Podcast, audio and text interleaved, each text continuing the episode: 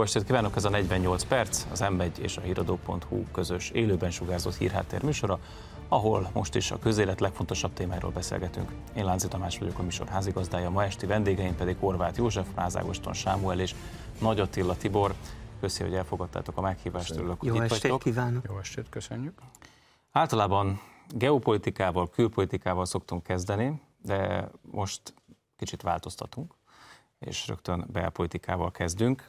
Májusig szigorít a kampány, a kampány szabályokon és a választási jelölő, jelölő szervezetek finanszírozásán a kormány, illetve a kormánypártok, és hát nem titok, szigorítani fognak, és megpróbálják megakadályozni, hogy a 2022-es választási kampányhoz hasonló guruló dollárok néven elhíresült visszaélésekre megint sor kerülhessen. Kósa Lajos bejelentette, hogy olyan szabályokat fognak be, beterjeszteni, amelyek lényegében lehetetlené teszik, hogy magyarországi pártok, pártszervezetek, jelölő szervezetek külföldi támogatást fogadhassanak el. Számomra a kérdés az az, hogy eddig ez miért nem így volt? Szerintem a célját tekintve így volt eddig is, tehát szigorúan meg van tiltva a külföldi támogatás a kampányokban. Csak a, amikor ezek a törvények születtek, még a jogalkotó nem gondolta, hogy ki lehet játszani ezeket a, a jogi réseken, ezeket a világos, egyértelmű, és egyébként látatlanban mindenki által elfogadott szabályokkal. Tehát minden demokráciának ez egy alapelve, hogy a, annak a népnek a, a döntését, ezt külföldről ne befolyásolják se pénzzel, se mással, amely, amely meghozza a demokratikus döntését. Tehát a, a szabály ez megvolt, a cél világos, az egyetértés megvolt ez ügyben, de kiátszották a szabályokat, és ez így szokott lenni adótörvényeknél is, hogy amikor rájönnek, hogy hogy csalnak adót, akkor módosítják az adótörvényeket, hogy úgyse lehessen adót csalni, ez zajlik most. A pártoknak nyújtandó, nyújtott külföldi finanszírozást tiltotta eddig a párttörvény. Egyébként ellentétben Gulyás Gergely miniszter állításával nem kezdettől fogva, hanem úgy 2012-13 óta, tehát hogy a pártok nem fogadhatnak el se külföldi magánszemélytől, se külföldi jogi személytől támogatást, és a kósaféle ötlet, amelyről még nincs szó, norma szöveg, de majd hamarosan lesz, azt célozza, hogy tekintettel arra, hogy az önkormányzati választásokon nem csak pártok indulhatnak, hanem helyi civil partió, lokálpartióta szervezetek is, azok se fogadhassanak el külföldi támogatást. Nem sikerült egyébként eddig bizonyítani a visszaélést, tehát nem sikerült bizonyítani azt, hogy a tavalyi kampányban a Márkizaj Péter féle MMM-en túl külf, külföldi pénz jutott volna hazai párthoz. Most a te véleményedre vagyok kíváncsi, tehát az elképzelhető szerinted, hogy jönne 4 milliárd forint, azt elkezdik elkölteni Márkizajék, és ez nem tűnik föl az ellenzéki pártoknak. Egyszer csak itt megsokasodnak az utcán a plakátok, megy egy pártnak a jelöltje, és azt mondja, hogy jé, ezen én vagyok. Hát nem is tudtam. Ez hol? Tehát praktikusan ez hogy, hogy fordulhatott elő szerinted? Nem Már... naivitás azt gondolni, hogy, hogy erről ők nem tudtak? Hogy mit tudtak, mit nem, azt nehéz megmondani. Azt viszont... De te véleményedre vagyok kíváncsi. Én arra szeretném rá felhívni a figyelmet, figyelmet, hogy Márkizaj Péter és a pártvezetők közötti kapcsolat meglehetősen feszült volt. Végig a kampány alatt ezt onnan lehet tudni, hogy Márkizaj Péter unortodox módon nyilvánosan szitta a saját szövetségeseit többször. Úgyhogy én még azt is el tudom képzelni, hogy a pártok vezetői nem tudtak arról, és ez válasz a kérdésedre, hogy az MMM-hez, illetve különböző más szervezetekhez, a, amit ugye már feltártak, datadathoz például, különböző pénzek jutottak, ugyanis Márkizaj Péter habitusából is adódik, hogy ő szereti az ügyeket saját maga intézni, és másnak komoly bepillantást nem nagyon enged. Pillanat, tehát ebbe a kampányba egyébként a pártok is tettek be pénzt. Tehát nem arról volt szó, hogy ezek nem is találkoztak fél évig, ugye hiszem 21. október 23-án pajzsra emelték Márkizaj Pétert, és akkor onnantól kezdve megszakadt közöttük a kapcsolat. Tehát ezeknek volt közös kampányszervezetük, a pártok maguk is utaltak be pénzt a, a a kampánynak a finanszírozásába, tehát azért valamiféle elszámolást csak kértek Igen, volna de... Márki Zaj Pétertől, hogy te öreg, azért mutasd már meg nekünk, hogy vagy nem. Tehát ők ezek... de, de, Sőt, Attila, ha feszült a viszony, akkor van igazán szó pénzről. Tehát te azzal próbáltál érvelni, hogy feszült viszonyban úriember nem beszél pénzről. Én azt állítom, hogy ha megszűnik a bizalom, akkor kezdünk el filérezni. Meg azt mondjuk, hogy hosszú barátság alapja a pontos elszámolás. Igen, csak tekintettel, arra, benne, csak hogy tekintettel arra, hogy az ellenzéki pártok valójában nem voltak érdekeltek Márki Zaj Péter miniszterelnöki győzelmében. Én nagyon is el tudom képzelni azt, hogy miután a felek között meglehetősen rossz kapcsolat volt, és ahogy telt múlt az idő, egyre rosszabbá vált, Márki Zaj Péter nem avatta be őket akkor, hogy az MMM több, illetve a, a különböző szervezetek mintegy 4 milliárd forintot kaptak. Ezzel együtt nem tudom teljesen kizárni az ellenkezőjét sem, csak természetesen el tudom képzelni azt, hogy ők erről nem tudtak. Egy biztos, eddig még mindig nem sikerült egyetlen egy vizsgálatnak sem bizonyítani, hogy pártok bankszámlájához például külföldi pénz érkezett, amiről te beszéltél, De Tamás, ezt... bocsánat, csak egy mondat, amiről Tamás beszélt, hogy a pártok is beszálltak a kampányfinanszírozásba, azt jogszerűen megtehették, hiszen ugye van egy pártok finanszírozás finanszírozásról Nem állítottam, hogy nem tehetik meg, csak mondom, hogy volt ekközben egyébként pénzmozgás, tehát ezért Persze, ugyancsak logikus lenne, hogy visszakérdeznek, hogy egyébként hogy állunk, hogy hogy költöd a pénzt, mire költötted a pénzt, mennyit költöttél, hát valamit azért csak hát kérdeztek. kincstári számlán keresztül a pártok tavaly is, illetve a kampány idején megkapták a pénzt, a egyes képviselő jelöltek. Hát Márkizaj Péter például azt is kifogásolta, hogy a saját szövetségesei nem továbbították a Facebookon az ő üzeneteit. Tehát ilyen rossz De volt a kapcsolat. Attila, ne haragudj, ne tereljél. Tehát te most azt a történetet adtad elő, hogy Márkizaj Péter egy titokgazdaként ült 4 milliárd forinton. Ez egész egyszerűen a tényekkel ellentétes. Tudjuk jól, hogy Gyurcsány Ferenc volt minisztereinek hálója, részesedett ebből a pénzből, tehát egész egyszerűen abszurd az az állítás, hogy egy ember véletlenül a választások után kikotyogta, hogy kapott külföldről 4 milliárd forintot, mindenki tudott erről. Ezt, ha Erre kicsit, van is bizonyítékod? Hát a, a józan paraszti ész. Tehát bizonyíték a, nincs. De hát azért van jogállam Magyarországon, hogy az ügyészség és a különféle szervek utána járjanak, hogy egész pontosan jogilag hogyan lehet lefordítani a történéseket, de ha te túl azon, hogy feladatodnak érzed ezt az állítást megfogalmazni, el is hiszed, hogy Én csak senki a baloldalon erről nem Olyan, tudott, álljon meg a menet, mielőtt, akkor áll, álljon meg a menet, mielőtt félreértés lenne. Miután nincsenek bizonyítékok arról, hogy ki mit tudott, ki nem, én csak azt vetettem fel, hogy lehetséges az is, hogy a pártok nem tudtak, de lehetséges az is, hogy tudtak hadd erről idézem, a pénzmozgásról. Bocsánat, csak hadd idézzem az állami számvevőszék elnökét, Vindis Lászlót, aki azt mondja, hogy nem tudja időre elkészíteni a jelentést, olyan mennyiségű adatot, számlát kell feldolgozni, de hozzáteszi, hogy a tiltott kampány finanszírozás alapos gyanúja merült fel. Ezt az ásznak az elnöke mondja. Aztán persze majd kiderül, meg megtudjuk, hogy ez jogilag tényleg az volt-e vagy sem, de most nem akarom belét szakítani Szerint, Szerintem ne ragadjunk le a pénznél kicsit tágítsuk ki ezt a kört. Ugye a magyar választásoknak a tisztaságáról van szó, és annak egyik momentum az, hogy külföldről finanszíroznak-e jogtalanul politikai pártokat, vagy nem. Én azt gondolom, hogy ennél a probléma sokkal mélyebb és nagyobb. Hogyha megnézzük azt, hogy a magyar politikai pártokban olyan emberek kerültek be a parlamentbe, akik nem estek át nemzetbiztonsági ellenőrzésen, és nem tudjuk, hogy egyébként az előilletük okán külföldön töltött éveik alatt milyen kapcsolati hálójuk van, kikkel kerültek ők kontaktusba, milyen szervezetek finanszírozták a külföldi útjaikat, tanulmányaikat. Csak azokat a politikusokat ellenőrizzük, akik a Nemzetbiztonsági Bizottság vagy a Honvédelmi Bizottságba kerülnek be. Van egy külföldről jövő pénz, ami azért mondjuk 4 milliárd forint, az, az ugye az Egyesült Államokban is úgy szabad szemmel látható összeg.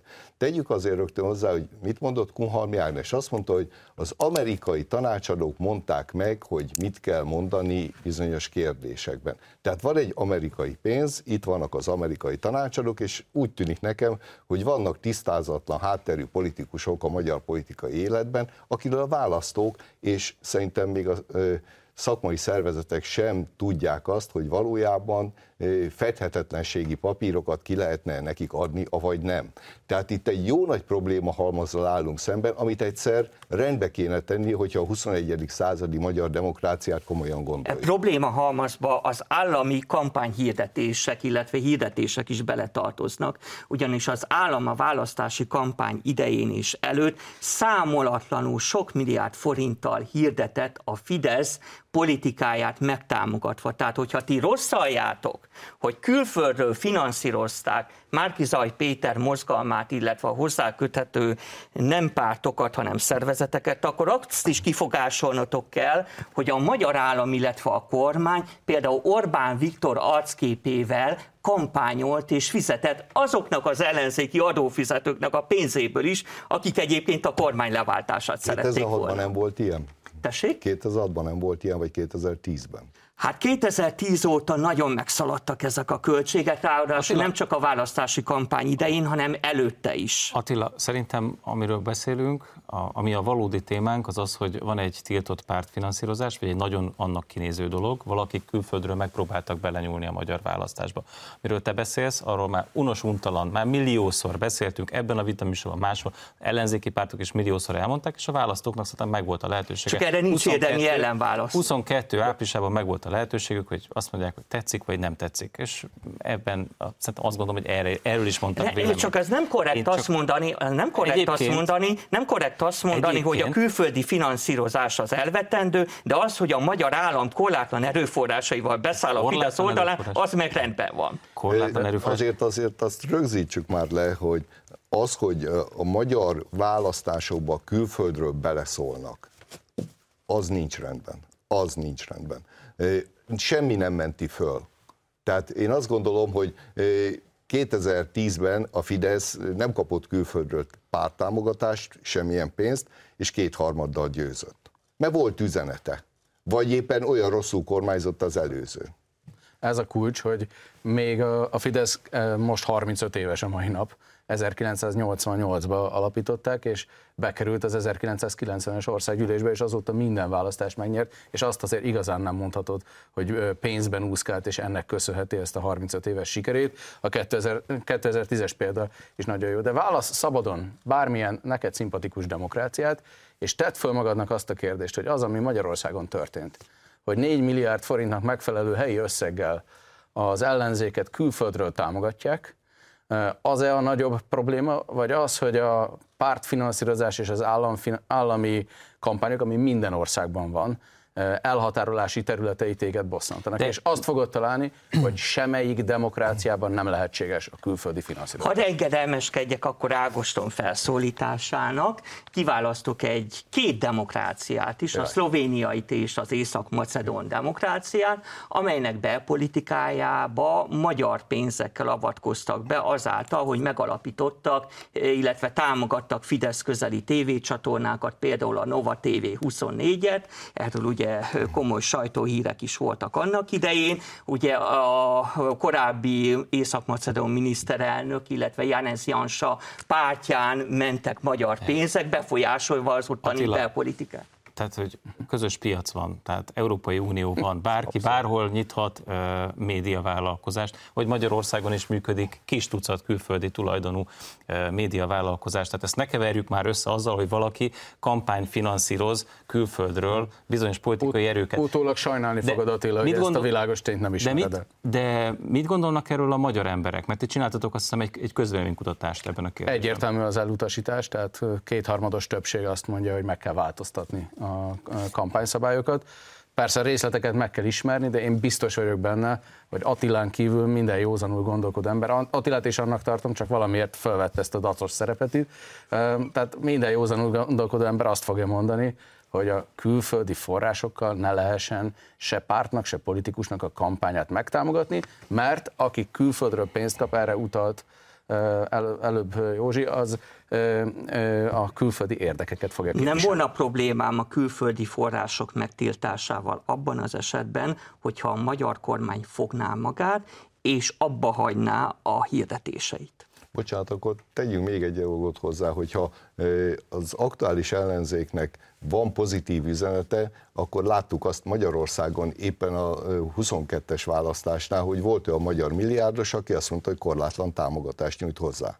Tehát nincs az a semmi baj, hogyha az üzleti szférát megnyeri Magyarországon, uh-huh. akkor szerintem ezzel bőven-bőven a 4 milliárdnál is nagyobb összegekhez tudtak volna jutni, hogyha mondjuk olyan gazdasági programot dolgoznak ki, amivel az üzleti szférát meg. Hát ugye a magyar gazdaságot eléggé agyomnyomja a Fidesz, illetve a kormány, tehát ab, akkor, amikor a pályázatoknál meglehetősen erős a kormány közeliek befolyása, elég kevés olyan nagy vállalkozó van, aki mer ellenzéket nagy tételbe támogatni, és aki ezt megtette, az ellen is büntető eljárást indítottak. Igaz, nem pont akkor, amikor ő elkezdte finanszírozni az ellenzéket, csak mondom, hogy ez egy kényes ügy. Az ellen, ha jól tudom, tíz éve zajlik egyébként büntető eljárás különféle ügyekbe, de ezt most szerintem hagyjuk. Evezünk át egy másik témára, részint ehhez kapcsolódik, szintén közvéleménykutatás, hogy pont egy éve volt a választás, hát nem teljesen napra, pontosan azt hiszem hétfő, hétfő lesz, lesz. Az, hétfő lesz az évfordulója, de ö, számomra nagyon szokatlan, most elkészült néhány közvéleménykutatás, és ö, egy évvel a választások után, amikor általában a kormánypártok a legrosszabb teljesítmény, a legrosszabb formájukat szokták mutatni, ehhez képest a Fidesz gyakorlatilag, ha most lenne a választás, megismételni a tavalyi eredményét. És az ellenzék is, talán, de nem mindenki. Ha jól tudom, akkor négy olyan párt van, ami 1% közelébe ment le, és az ellenzék vezető ereje az a 12%-os DK. Így van. Ma egy ilyen kutatást látott a társadalomkutatótól napvilágot, és a nézőpontnak is hasonló számai vannak. Az összkép az az, hogy azért, mert a nehézségek, amik az elmúlt egy évet terhelték, egyértelműen külföldi eredetűek. Azért, mert Orbán Viktor továbbra is népszerű, és tőle várják, hogy a nehéz időben rendet tegyen a Fidesz választói, ezért ugyanazok, akik tavaly áprilisban bizalmat szavaztak neki, alapvetően most is bizalmat szavaznának. Az ellenzéki oldalon pedig egy csalódás van, talán még Attila is kételkedik az ellenzék erejében és felkészültségében. Egy olyan csalódás ment végbe, ami egy kiáramlást jelent, néhány százalékponttal különféle kutatások 2, 5, 6, 7 százalékpontos csökkenést mutat az egykori összefogó baloldali pártok esetében, és jól látható, hogy a jobboldali ellenzék, a mi hazánk erősödik egy picit, illetve a baloldali ellenzéket is szembe röhögő kétfarkú kutyapárt, a nyertes ennek a folyamatnak. Azt nem mondom, hogy ez a végeredmény, de egy év után itt tartunk, hogy a baloldal baloldali ellenzéke, ez a viccpárt a, a nyertese a, a szerencsétlenkedésnek, ami ott zajlik. És van még egy nevető hunyó, az Gyurcsány Ferenc, aki lépésről lépésre, szisztematikusan, bolsevik kitartással elfoglalja a baloldalt. Ellenzékváltó hangulat van? Vagy apátia? Mit érzel? Inkább apátiát érzékelek. Tehát Független, illetve nem függetlenül attól, és ezt érdemes mindig rögzíteni, hogy a Fidesz emberi erőforrás, politikai erőforrás, gazdasági erőforrás fölényben van, de én azt gondolom, hogy az ellenzéki pártok még a saját lehetőségeiket sem használják ki feltétlenül, és azért vannak lehetőségek, éppen Bajomi média kutató utalt arra egy tanulmányra hivatkozva, hogy bizony az emberek jelentős része különböző pártállású médiumokat meghallgat, tehát aki mondjuk ellenzéki, az nem kizárólag ellenzéki médiumokat hallgat mindig. A kérdésedre akkor rátéve, én nem ellenzékváltó hangulatot látok. Az ellenzéknél alapvetően most ez a legutóbbi idea kutatás is arra utal, hogy ott olyan elrendeződés van, hogy a demokratikus koalíció a legerősebb.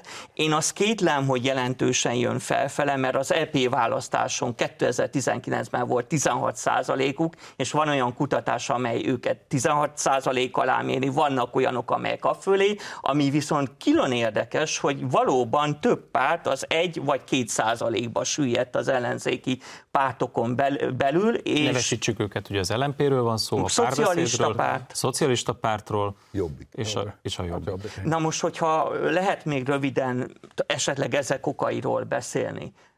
A Jobbik a szintelen szaktalan pártá vált, Gyöngyösi Márton nem egy tüzes népvezér, nem egy olyan ember, aki nagy tömegeket tudna megnyerni magának. A szocialista párt az egy külön érdekesség, hiszen egykor nagy párt voltak, Én úgy látom, hogy alkalmatlan vezetői vannak a szocialistáknak, emiatt is mennek lefele. Nem igazán tudják azt sem megmondani, hogy mit jelent szocialistának lenni a 21. században, és emellett Tóth Bertalant elő pártelnökként vagy társelnökként nagyon súlyos helyzetben navigálta a szocialista pártot. Én nem is értem, hogy ezen sok hiba után hogy dönthetett úgy az MSZP frakció, hogy Tóth Bertalan frakcióvezető lehetett. Tehát igazából látok még egy olyan problémát is, hogy nagyon leragadnak a kormány aktuális bírálatán, és ilyen olyan pótcselekvésbe is kezdenek, mint például a Momentumnak a kordonbontása ott a Na, beszéljünk erről a kordonbontásra. Ugye most már másodjára bontott építési kordonokat a, a Momentum.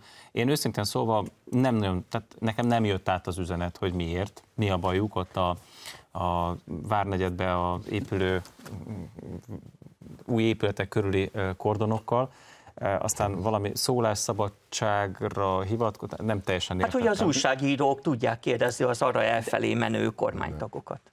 Ah, értem, de hogy ennek, ennek a, biztonság, tehát a biztonsági vetületére szeretnék rákérdezni. Hogy Igen, ez... most azért, ha megnézzük, azt mondjuk a Downing Street 10 előtt, hogyha ott a brit miniszterelnök kibe megy, meg jönnek a kormánytagok, az utcát lezárják oda nem mennek be. Hát konkrétan egyébként egy nagy Tehát, Kovács és kerítés zárja el a Downing Street 10 Beszéljünk arról, hogy Nagy-Britániát talán demokráciának tartjuk. De én az előző kérdésedhez azért még annyiba csatlakoznék, hogy azért a 4 milliárd forintnyi befektetés után látjuk azt, hogy milyen eredmény volt. Én azt látom most, hogy ha megnézzük a magyar belpolitikai pártokat, akár kordonbontás, akár mással, mindenki most azért fut, hogy egyrészt média szerepléshez jusson, másrésztről, mintha igazolni szeretnék, hogy tulajdonképpen rájuk szükség lesz a jövőben.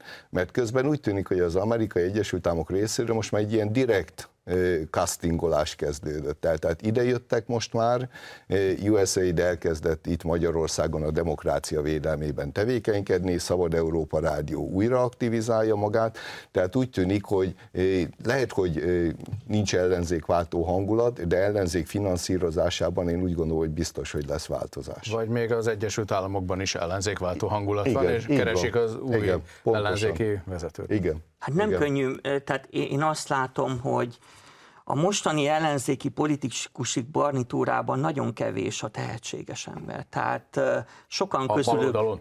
Hát baloldal plusz jobbik, tehát, tehát a nagy többségük középszerű, nem eléggé felkészült, látszik, hogy azt hiszi, hogy a politika abból áll, hogy mond egy-két ilyen-olyan kormánybíráló Bocsánat. beszédet, sajtótájékoztatót tart. Ungár Péter ez alól szerintem kivétel, meg van még egy-két ellenzéki politikus, csak hogyha... Jó, csak ezt góra játszák ezt a, ezt a politikai egy, dolgot, tehát hogy egy százalék az egy százalék. Tehát lehet, hogy jó, csak... Csak, csak ne, még egy fél mondat, hogy, hogyha, az, hogyha van esetleg ilyen amerikai finanszírozó, vagy vannak olyan nyugati körök, amelyek próbálják nézni, hogy az ellenzéken belül ki tudnák Orbán Viktort jól megszorítani, jelenleg nincs túl könnyű dolguk, mert például az általam említett Ungár Péter egy olyan pártnak a társelnöke, amelyik szintén 5% alatt van, sőt az ide a legutóbb 1%-ra mérte az LNP. Most egy mondatod van, mert mindjárt lejár az első fél időn. Igen, én azt gondolom azért, hogy eh, mindezek mellett az is egy probléma, nem csak a, a, a humán eh, háttér, hanem hogy nem hajlandóak például a magyar társadalomnak az érzésére rezonálni, például a háború kérdésében. Tehát a magyar társadalom az elmúlt 14 hónap során, ha egy valamiben, de hogy ebben egységes, az biztos, hogy nem akar Ezért háborút. probléma még a külföldi finanszírozás. Igen, igen. Most egy rövid szünetet tartunk, a beszélgetést a hírek után folytatjuk, tartsanak velünk a második részben is.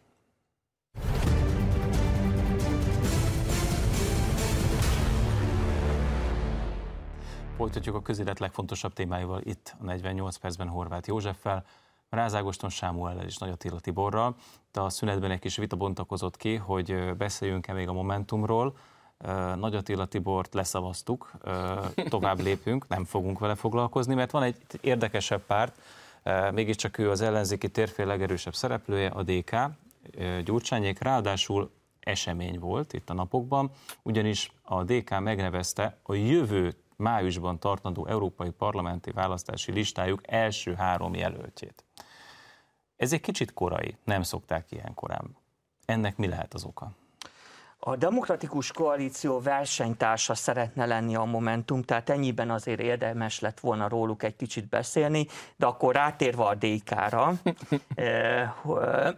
a DK egyértelműen lekörözi a Momentumot, és az, az valóban furcsa, hogy testületi, vagy legalábbis kongresszusi felhatalmazás nélkül jelentette be Gyurcsány, amit bejelentett. Erre szeretném külön felhívni a figyelmet. Tehát, hogyha igazán demokratikus lenne a demokratikus koalíció, akkor lenne egy kongresszus. probléma, nem? Akkor le, nem azt mondom, demokrácia probléma. Tehát itt egy nagyon szűk kör eldönt valamit, és a kongresszusnak majd nem lesz más lehetősége, mint utána jóváhagyni. Tehát ez a párton belüli viszonyokra Jó, mindenképpen utal azért valójában szerintem ami igazán érdekes, hogy a többi párt felé ez mit közvetít, mit, mit üzen. Hát azt üzeni, hogy a DK el akarja kerülni az előválasztási kudarcot, tehát ő akarja a kártyákat kavarni, és egyértelművé teszi a többi ellenzéki párt számára a demokratikus koalíció, hogy ő fogja meghatározni alapvetően, hogy ad egy az önkormányzatokban, a fontosabb helyeken, kik lehetnek majd jelöltek befutóhelyen, ad kettő, a DK már most abban gondolkodik az európai parlamenti választásnál, meg az országgyűlési választásnál is, hogy az ellenzéki politikusok listáját alapvetően a DK, illetve Gyurcsány Ferenc szabja, szabhassa meg. Teljes egyetértés. Szerintem is erről van szó. Egy kicsit a számok nyelvén 21 kiosztható mandátum lesz ugye az LP e választáson. Ebből 13 és 16 között lehet számítani a mostani Fidesz támogatottság mellett, amit a Fidesz meg tud szerezni. Tehát legfeljebb 8 olyan mandátum van, ami ellenzéki lesz. Én ma már utaltam rá, hogy a kétfarkú kutyapárt az esélyes megszerezni egy mandátumot, és a mi hazánk is minden eséllyel rendelkezik még egy mandátumra, tehát hat kiosztható baloldali mandátum van. Ennek a felét lefoglalta Gyurcsány Ferenc, és egyetértek az állítással, hogy azt üzente, hogy erről ő nem hajlandó semmiféle demokratikus játékot játszani, kompromisszumot kötni, ez a demokratikus koalíció elvárása.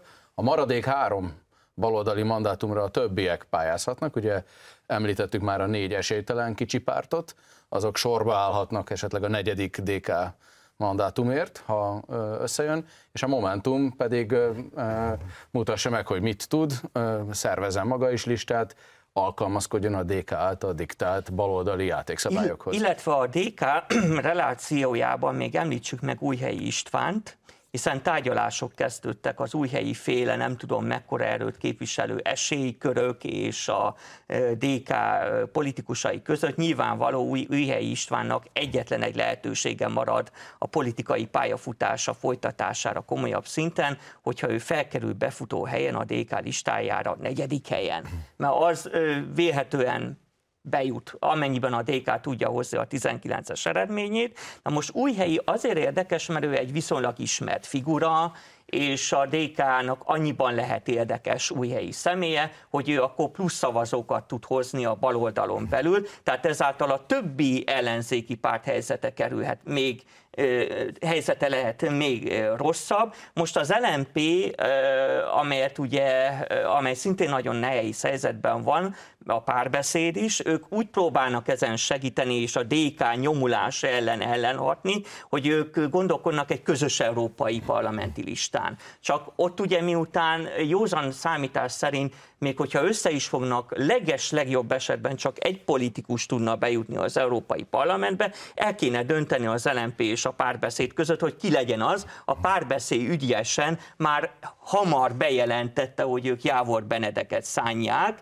Na most az LMP kicsit lemaradt, mert ők még nem jelentették be hivatalosan, hogy kit szeretnének európai parlamenti képviselőnek. Most ezen megy a húzakodás szerintem alapvetően a párbeszéd és az LMP között, hogy a két párt közös listájára kikerüljön föl. Szerintem egy kérdést nem teszünk föl, hogy milyen furcsa az, hogy az árnyék kormány, árnyék miniszterelnöke és leendő árnyék miniszterei mennek ki Brüsszelbe. Tehát, hogy ha én komolyan gondolom azt, hogy felkészül a második sor, és azzal a komoly szándékkal, hogy 2026-ban az árnyékból kilépve valódi kormányt akarok alakítani, akkor miért küldöm ki a miniszterelnökömet, meg két miniszteremet Brüsszelbe, és nem teljes erővel dolgozok itthon, hogy bebizonyítsam, hogy nekem jobb ötleteim vannak Tehát Dobrev már eddig is Brüsszelben volt, viszont ami érdekes, Na, nem de hangzott Vadai el- Ágnes például eddig úgy tűnt, hogy a, mondjuk úgy, hogy a Gyurcsány Ferenc jobb keze itt a belpolitikában. Tehát ő volt a, a párt ökle. Most Viszont- éppen őt küldik ki, ráadásul ugye honvédelmi ügyekben is ő volt az, aki a legkeményebben beleállt mindig a történetbe. Ugye háború van, Szakkérdésekben, igen, igen. Ö, tehát számomra ez egy, egyébként egy, most ez egy kicsit ilyen kremlinológiai kérdés, hogy mit üzen ez a, nekünk, hogy a, vagy mire gondoltok, hogy Vadait kiküldik. Hát, hogyha na, szélesebb Ferenc. kontextusban gondolkodunk, Vadai megy Brüsszelbe, úgy tűnik viszont, hogy Rónai Sándor árnyék külügyminiszter meg kijön onnan, mert ő nincs az első háromban. Tehát erre külön szeretném felhívni a figyelmet, és hogyha új helyi a negyedik helyet elkapja, akkor Rónai Sándorból nem lesz tovább európai parlamenti képviselő jövő évtől. Most ez azért is érdekes, mert szerintem Rónai Sándor árnyék külügyminiszterként szerény teljesítményt mutatott, tehát nehéz felidézni tőle olyan mondatot, nekem nem nagyon sikerül, amelyre tudunk emlékezni. Árnyék kormány átalakításra készülsz? És ha, ha már az árnyék kormány, felvetném, hogy Kordás László elhunyt árnyék munkaügyi miniszternek azóta sincs utóda. Tehát a DK még elfelejtett gondoskodni arról, elfelejtett gondoskodni, tehát miközben a demokratikus koalíció azt mondja, hogy ő egy szociáldemokrata párt, szerintem illett volna mostanra már egy utódot találni, lehetne például Nemes Gábor, csak Nemes Gábor egy nagyon rossz kommunikátor, tehát ő, ő nem igazán egy olyan politikus, aki tűzbe tudja ho- hozni az embereket. Érintettétek már a törpepártokat, ugye az 1% környékén egzisztáló LMP-t és a, és a párbeszédet.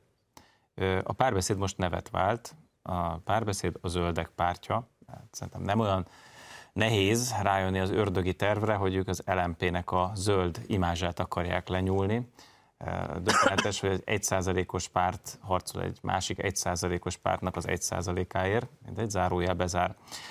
Mi lesz velük? Eltűnnek ők tulajdonképpen itt az európai parlamenti választások után? Törvényszerűen be kell A olvadniuk? magyar demokrácia nagyvonalúságának köszönhetően 2026-ig frakciójuk lesz a Magyarország Ez ülésben. rendben, nem is, nem is jogi értelemben gondolom, hanem politikai értelemben. Hiszen Mégiscsak ez egy vízválasztó lesz, nem?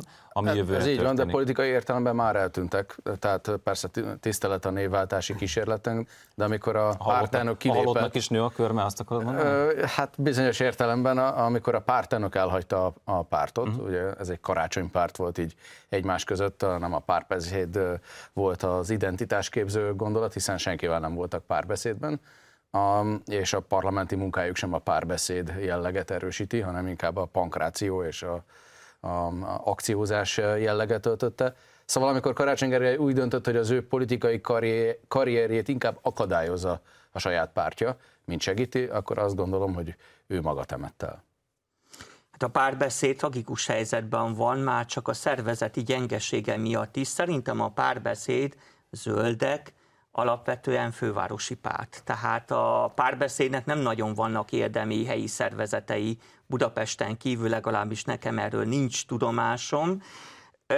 Az LMP-t azért nem írnám le annyival, hogy csak egy százalékkal rendelkezik, mert vannak olyan kutatások, amelyek egy százalék fölé mérik, tehát kettő-három százalék. Csak Tamás csak az egy százalékot a emelte száz, ki. a száz százalékkal több, ha úgy nézzük. Tehát Na most de... azért, ha a, most látom mosolyogsz ezen, de hogyha e, hozzáteszed azt, hogy van 2-3 százalék pontos hiba, tehát akár még 5 százalékot is elérhetik, bár e, én inkább azt mondom, hogy az LMP stabilan 5 százalék alatt van, e, és lehet, hogy csak Egyetértek. 2-3 százalék. Az, az LMP-nél annyiban azért más helyzet, hogy a, a akkumulátorgyárak létesítése ellen azért tudtak érdemi életjelet mutatni, csak azt is nagyon rosszul csinálták, mert felvették a, a, az évet, az aláírásgyűjtő évet Debrecenben a helyi népszavazáshoz, aztán rájöttek, hogy inkább országos népszavazást akarnak. Az az LMP, amely rendelkezik 2000 taggal, és azt hitte, hogy majd egy országos népszavazást el tud érni. Attila, igazából az elmúlt negyed órában, ha nem haragszol, de magadat cáfoltad, mert úgy kezdted, hogy az állami plakátok miatt győzött a Fidesz a választáson. Én nem ezt mondtam teljesen. És, és közben az elmúlt negyed órában, bevallom őszintén, még számomra nem is ismert politikusok neveivel bizonyítottad, hogy mennyire hiányzik a teljesítmény a baloldalon, a politikai teljesítmény. Én azt gondolom, hogy az a tisztességes, ha kimondjuk, hogy nem a körülmények, hanem a teljesítmény hiánya okozza a baloldalnak ezt a folyamatos népszerűségvesztést. Szerintem a körülményektől nem vonatkoztathatunk el. Ezt sejtettem, hogy nem fogod két, megcáfolni állítás, a két állítás az együtt igaz, tehát az, hogy a Fidesz előnyben van anyagilag, ez kár volna tagadni, főleg, hogyha az államot hozzáveszünk, de az is igaz, amit te mondtál, hogy van teljesítmény probléma az ellenzék oldalán, tehát én ezt a kettőt együtt És, érzem igaz. és még a párbeszédről csak egy mondat, ugye a pártigazgatót azt a demokratikus koalíció leszerződtette, tehát annak a pártnak tényleg vége. Bocsánat. Én csak az a zöld gondolathoz térnék vissza, hogy való igaz, hogy a 21. századnak úgy tűnik, hogy az leginkább a, a társadalom széles rétegeihez lehatoló ö, problematikája a zöld kérdés lesz. És ehhez képest én azt látom, hogy például említetted az akkumulátorgyárakat. Tehát akkor, amikor a német szociáldemokrata párt és a német zöldek ezt a ominózus gyárat Németországban hallelujával fogadják, akkor a magyarok nem tudom, hogy hogy gondolják azt, hogy azt mondjuk, hogy a magyarországi az rossz, a német az jó, tehát ehhez képest én azt gondolom, hogy a, a humán munkát nem végzik el.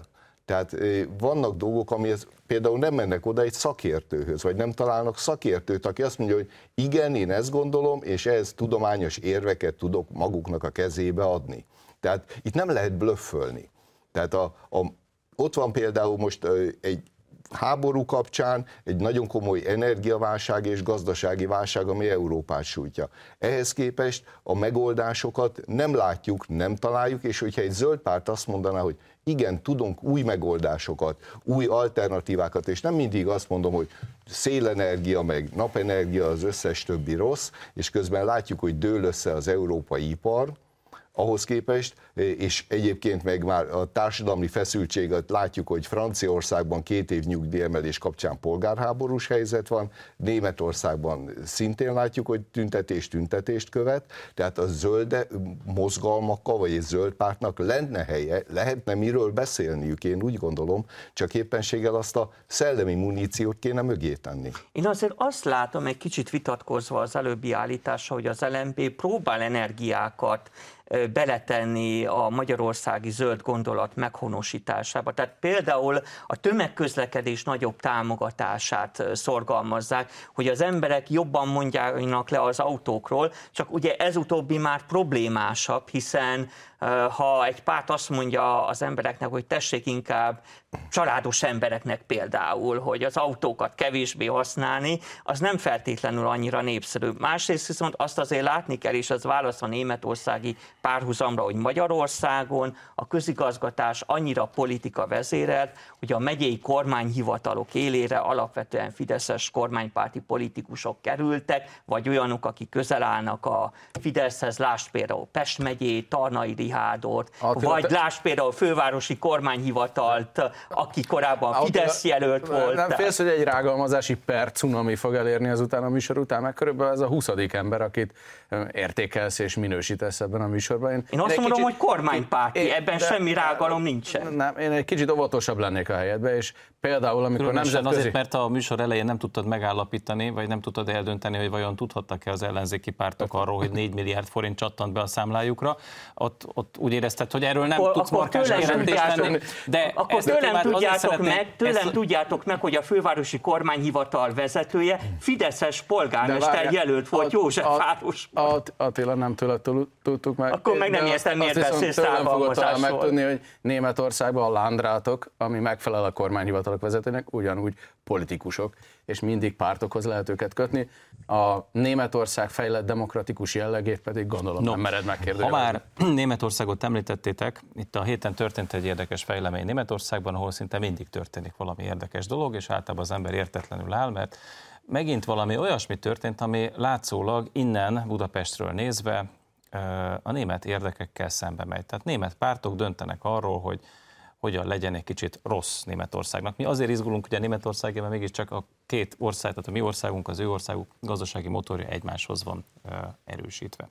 Miről beszélünk? Arról beszélünk, hogy a héten a Keresztény Demokrata Unió és a Keresztény Szociális Unió, tehát a CDU és a CSU döntöttek arról, hogy elhagyják lényegében azt a merkeli politikát, amely egy másfél évtizeden keresztül a német gazdasági fellendülést azt alapvetően a Kínával való együttműködésre, a velük való kooperációra építette, és szépen elkezdtek kihátrálni. Na most ez nekem, vagy engem arra emlékeztet, vagy arra azt jutatja az eszembe azokat a tengeren túli, az Egyesült Államokból érkező hangokat, ahol, ahol a demokrata párt figyelmeztet arra minket, rendszeresen európaiakat, hogy váljunk le a kínai gazdaságról, mert az nekünk majd jó lesz.